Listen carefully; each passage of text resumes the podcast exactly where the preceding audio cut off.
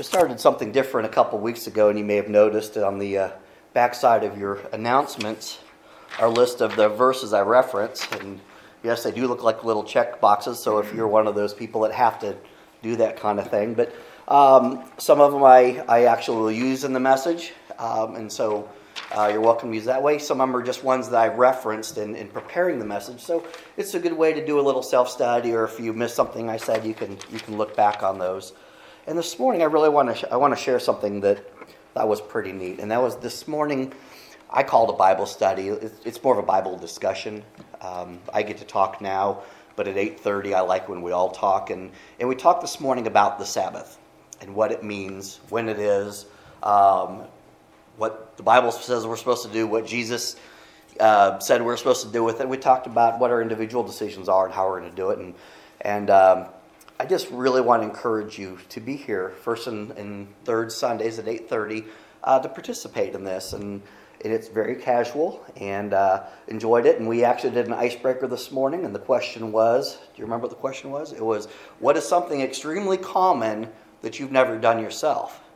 Now I'm not trying to tease you, but there were some good answers in this room, so come come next time and we'll see what we can learn about each other. So. This morning, the title is Where the Light Gets In. And last week, we talked about the ways that God impacted the world. We called that ground zero. And most notably, there's the impact through the work accomplished as a result of the life and sacrifice of His Son, Jesus Christ. And work that is still being accomplished today on your behalf. Still today, He sits on the right hand of God on your behalf, interceding with prayers and, and words and, and, um, and guiding the Spirit that guides us. And we were reminded that we are called to follow not only Jesus' words and God's words, but as example by making an impact ourselves in the world around us. And as with anything we attempt, sometimes we will find success and sometimes not so much. And I'd shared a statistic in the past that it often takes a person seven times or about seven times of hearing the good news or being invited into a relationship, or even sometimes just seven times even getting to get into a church before they may accept or make a decision for Christ. Seven times, okay? it may seem like a lot, but maybe, maybe that's not. Sherry will tell you that she only has to ask me three times to do something before I finally do it, and that's actually down from five two years ago. My parents could recount time in my youth, and they've got their own number for me. But we may never know if our temps are going to be the first, and we're just opening that door a little bit, or the fifth, and we're, we're about to crack it open a little bit, or we're the seventh one. You know, we're the one that's there when, when a decision is made, okay? Or, or you know, um, it may be the person who scores the last point. Here's my only sports football reference for the day. Um, it's the person that scores the last point, and they say that person won the game. But is that true? Every point along the way made a difference, right?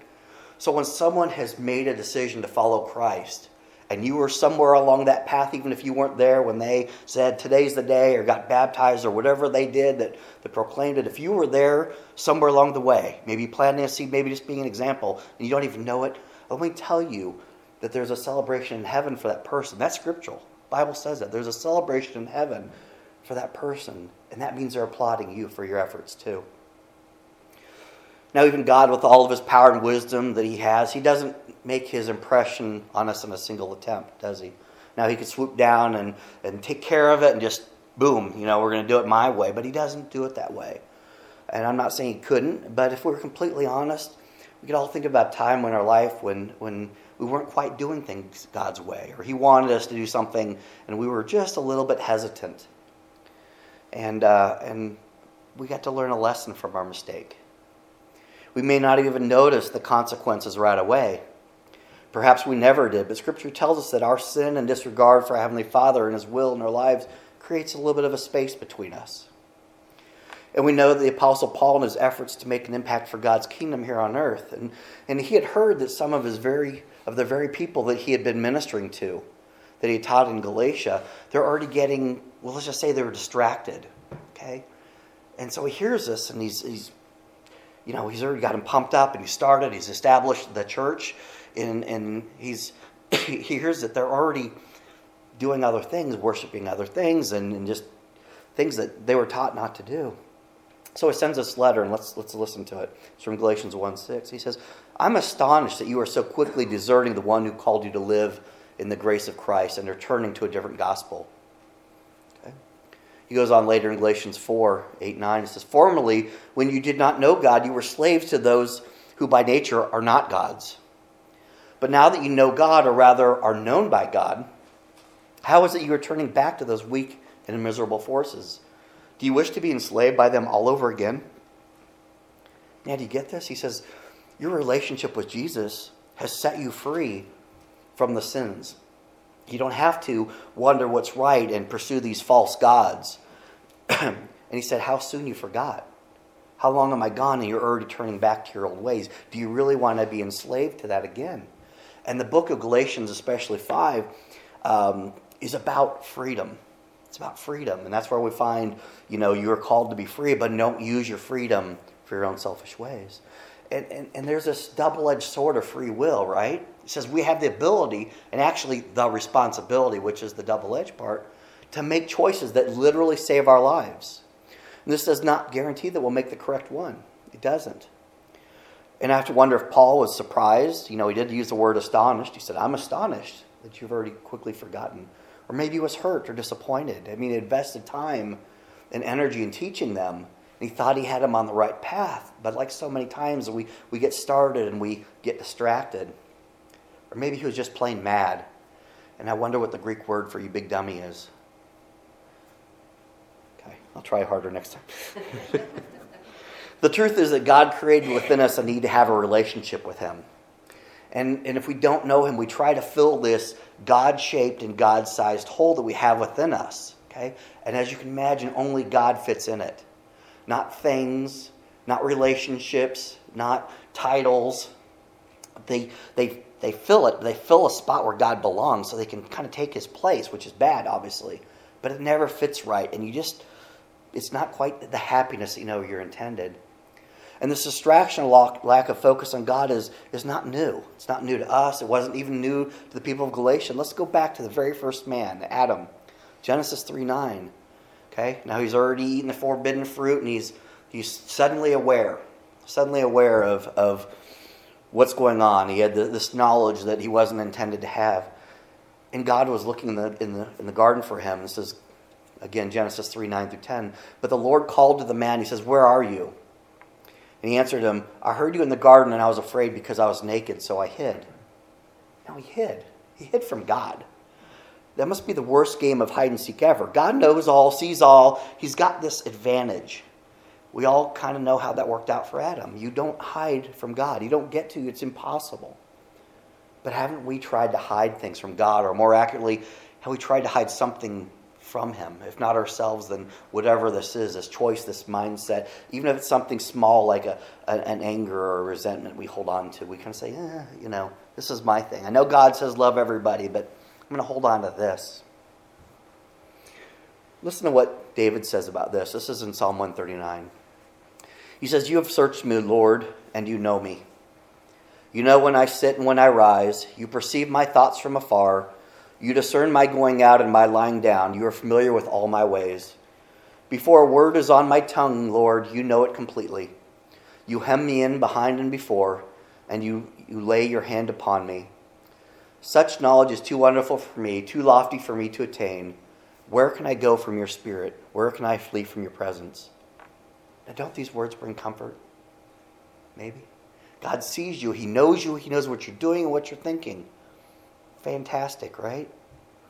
This is God's promise. They should bring comfort. Isn't it good to know that God is always with you and that He understands you, even when you don't quite understand yourself or what's going on?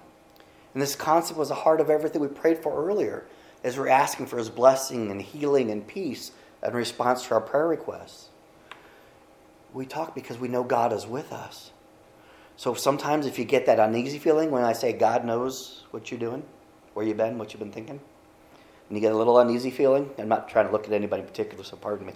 Um, you know, because you're taking God with you someplace that you, you know you shouldn't be. Either literally shouldn't be, or intellectually shouldn't be in your mind, or emotionally shouldn't be.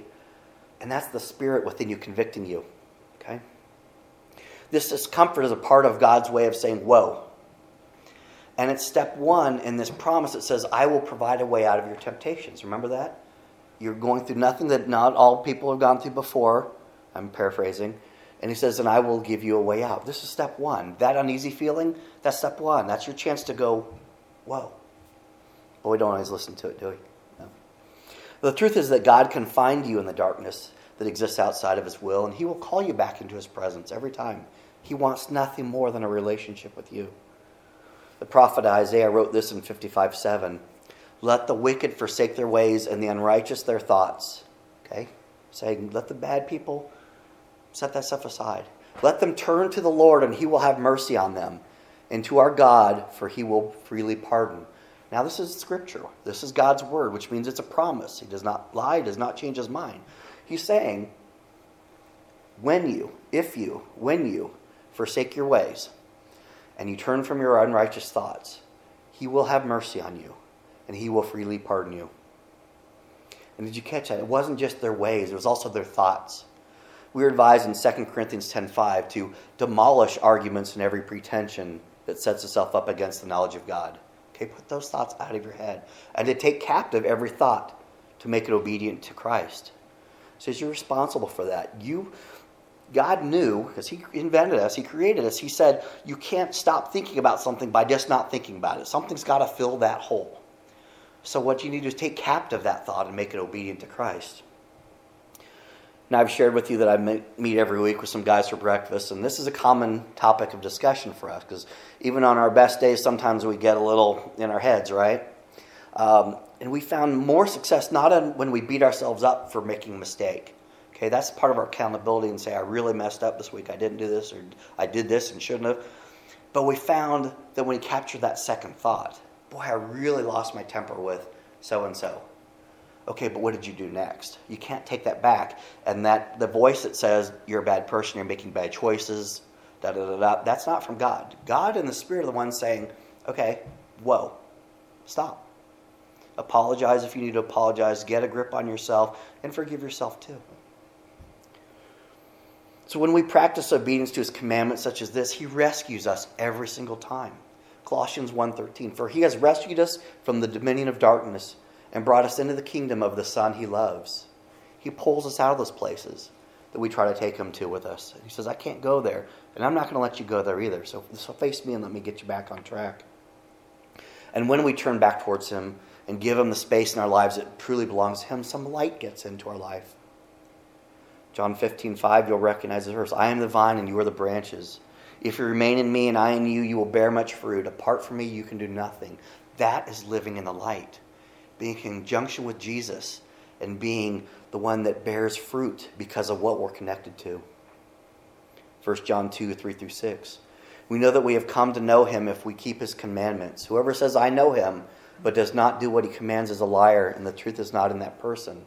But if anyone obeys his word, love for God is truly made complete in them. It's fulfilled. And this is how we know we're in him. Whoever claims to live in him must live as Jesus did. And that is living in the light. Hebrews 11:6. And without faith it is impossible to please God, because anyone who comes to him must believe that he exists and that he rewards them who earnestly seek him. Seeking God is living in his light and letting it in. Have you ever been in a room or even a movie theater and all of a sudden the lights come up suddenly? The light's on. It doesn't ease in. And what happens? I mean, you're surprised, you're a little uncomfortable, maybe get a little anxious or it's a little blinding. But in the same way, spiritually, sometimes we get when we pull ourselves into God's light, or He shines on us when we aren't ready, and He goes, okay, this is something that's not right. We can be a little just uncomfortable with what's exposed. But if you think about it, there's a relief that comes from not being in the dark anymore. Even if what you see isn't what you want to see, there's some comfort in knowing that now you can see what's actually there.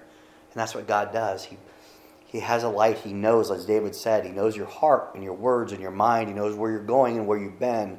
He keeps track of all of those details and he shines a light on it, not to beat you down, but to lift you up.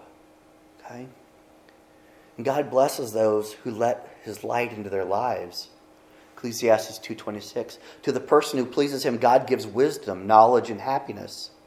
But to the sinner he gives the task of gathering and storing up wealth to hand it over to the one who pleases God. This too is meaningless, chasing after the wind. James 1 5, it uses similar words. If any of you lacks wisdom, you should ask God, who gives generously to all without finding fault, and it will be given to you. So, living in light means that, that God's giving you some wisdom. What do you think that means? You can shout out if you know, or I'll. God given wisdom, what is that?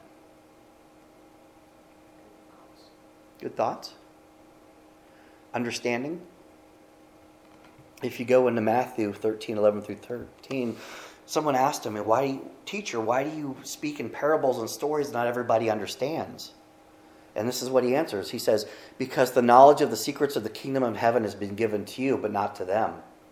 Whoever has will be given more, and whoever will have an abundance. Whoever does not have, even when they have, will be taken from them. This is why I speak to them in parables. Though seeing, they do not see. Though hearing, they do not hear or understand. I'm not talking about the churchy words like grace and, and, and these other things that people don't fully understand if they're not in the Word.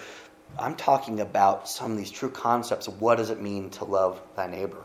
Who's your neighbor? Right? And these are things we still struggle with. Even if we think we understand and we're still struggling to do it right.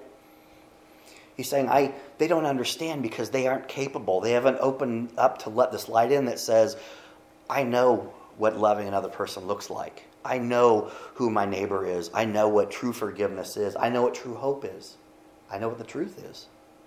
Okay? When you let the light in, not only you get this wisdom, but you get to see the path to salvation, the path to hope and to peace. Matthew 6, 33 through 4. But seek first his kingdom and his righteousness, and all these things will be given to you as well. It says, Therefore, do not worry about tomorrow, for tomorrow will worry for itself. Each day has enough trouble of its own. Well, that's not comforting at all. but God never promised life would be easy. I mean, these are our prayer requests today. We heard not easy, but He said, I'll be with you in all of this. Okay, I know what's going on. I'm with you. Don't worry about tomorrow. I've got tomorrow. Let's work on today together. Matthew 7, 7 through 10. Ask and it will be given to you. Seek and you will find. Knock and the door will be opened to you. For everyone who asks receives, the one who seeks finds, the one who knocks, the door will be open. Which of you, if your son asks for bread, will give him a stone? Or if he asks for a fish, will give him a snake? He's saying if you open the door, if you ask God to open this door to let this light in, God will respond accordingly. It was like that series we did on, on faith. Far flung faith, we called that. And God will give you a little bit, but He asks you to step out a little further because now the stuff that you were doing in faith, you don't have to do in faith because you know God will get me through this. So He says, okay, I'm going to I'm going to test your faith just a little bit more. And you got to step out a little more. And sometimes He makes you step first, right? Remember, He, he said, step in the water and then it'll part. Okay? He didn't part the water first. I think that's really important. Sometimes we stand there waiting for God to get things out of our way. And it doesn't work that way. Sometimes we have to step in the water. Sometimes we have to tell the mountain to move, and it'll move. One of the things we should be seeking and asking for, and, and get ready, this is one of those risky prayers, is for opportunities to introduce someone to God and ask Him to let His light shine in their lives too, especially through us. Now, each one of us is not only called to this, but is also equipped to do this. And listen to the words from 1 Corinthians 12 7 11. Now to each one, the manifestation of the Spirit is given for the common good. To one, there is given through the Spirit a message of wisdom, to another, a message of knowledge by means of the same Spirit, to another, faith by the same Spirit, to another, gifts of healing by that one Spirit, to another, miraculous powers, to another, prophecy, to another, distinguishing between spirits, to another, speaking in different kinds of tongues, and to still another, the interpretation of tongues. All these are the work of one and the same Spirit, and He distributes them to each one just as He determines. Now, don't make this your wish list of superpowers you want from the Spirit. What it's saying is God and the Spirit have given you specific gifts, talents, and abilities. And you may not even understand what those are. Some people are eloquent speakers. But remember what Paul said? He said, I'm not an eloquent speaker. In fact, if I was, it would lose meaning because when I speak now, you know it's God talking because I can't talk as well as, as, as He's got me using my words. Okay? He's used people that stutter, literally, to, to deliver a message. He, he's given each one of you, including me, a certain gift that you may or may not have discovered yet. It could be through service, it could be through leading, it could be through teaching, it could be one of a, a, a many things. And the Spirit has distributed them equally but differently. It's kind of like when you have your children. I love you equally but not identically, right? Equally but not identically. And he's saying, use these for him. And he's called us all to do this and equipped us. You remember the scriptural reference from last week's message. It spoke of the candle on a lampstand, right? You don't put it on the floor, you put it on a lampstand to light the whole house. The city on the hill that's seen. We too must present and represent the light of Christ to the world. We could have the best relationship with Him. We could have all of the, the biblical knowledge and the joy and hope. But if we sit here like this and do nothing with it, what have we done? Nothing with it. And I would argue that, that we aren't where we're supposed to be with Jesus and our relationship with Him if we've done that. See, the light shines in the darkness. This is from John 1 5. And the darkness cannot overcome it. It has not overcome it. And you are a light in the darkness. And the light and the darkness cannot and will not overcome it. And that's your testimony to share. So let me share this thought with you in closing. To me, the light shining into my life provides something I can't get anywhere else. It can't be earned, it can't be bought, it can't be stolen and borrowed, but it can be shared, and I am to share it. For me, the light of Christ is hope, not optimism, because I am optimistic, not blind faith, not ignorance bliss, but a real hope. Okay? And hope that means I understand the promise. I stand on these promises that everything that Jesus said, everything that God promised to me, I believe in, and that gives me hope. Not a hope the Chiefs are going to win today, which I do, but a hope that says whatever happens tomorrow I can face because I have God and Jesus and we're on the same team. That's your team too. Let's pray.